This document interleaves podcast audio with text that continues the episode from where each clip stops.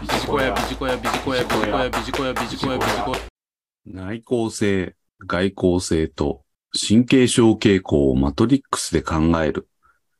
ビッグファイブ理論の応用ということで今回は情報提供させていただければと思います。ビッグファイブ理論。性格5因子による性格分析理論のことでございます。以前も何回か取り上げさせていただいております。誤因子、すなわち5つの要素、どんなものがあるかというところですけれども、まず1つ目、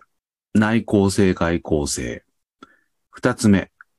経験への開放性、すなわち本質的かどうか。3つ目、勤勉性、成果執着性というふうに言い換えてもよろしいかと思います。4つ目、思考型か感情型か。5つ目、神経症傾向があるかどうか。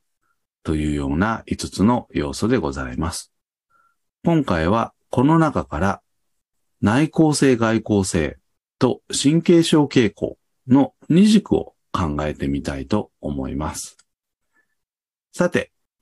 内向性外向性の軸を別の言葉で言いますと、実は内向性の高い人はドーパミンが出やすいんだというふうに言われています。すなわち刺激に対して敏感な人は内向性が高いというふうに言われています。一方で外向性の高い人はドーパミンが出にくいため刺激に鈍感だということなんですよね。ですから内向性外向性の軸は敏感、鈍感の軸に変換ができますということです。一方で、神経症傾向を別の言葉で言い換えますと、神経症傾向が高い人、神経質になりがちな人は悲観的に物事を捉える傾向があります。逆に神経症傾向が低い人は楽観的に物事を捉えがちだということです。すなわち、内向性外向性を敏感鈍感、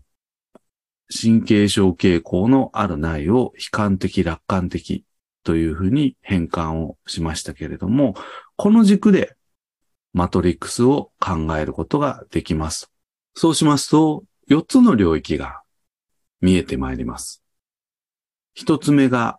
敏感、楽観。2つ目が敏感、悲観。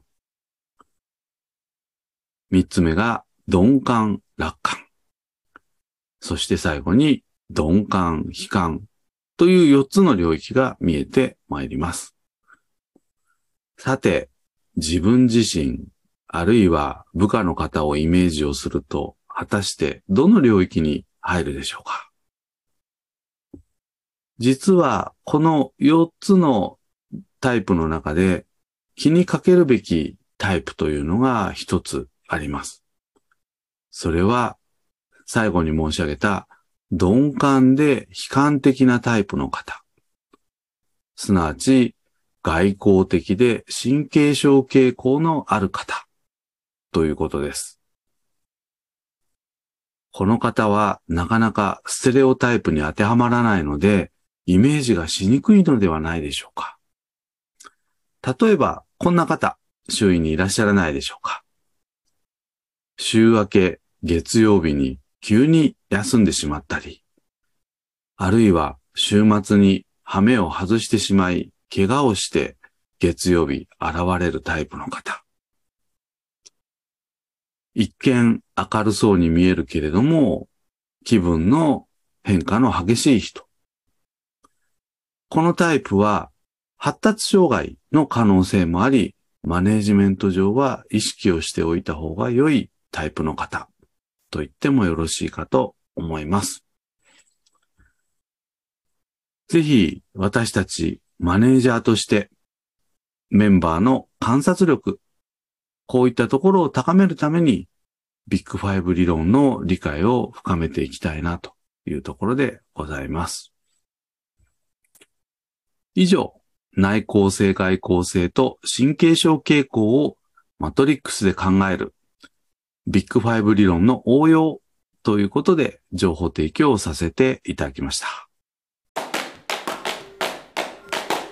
ビジコヤ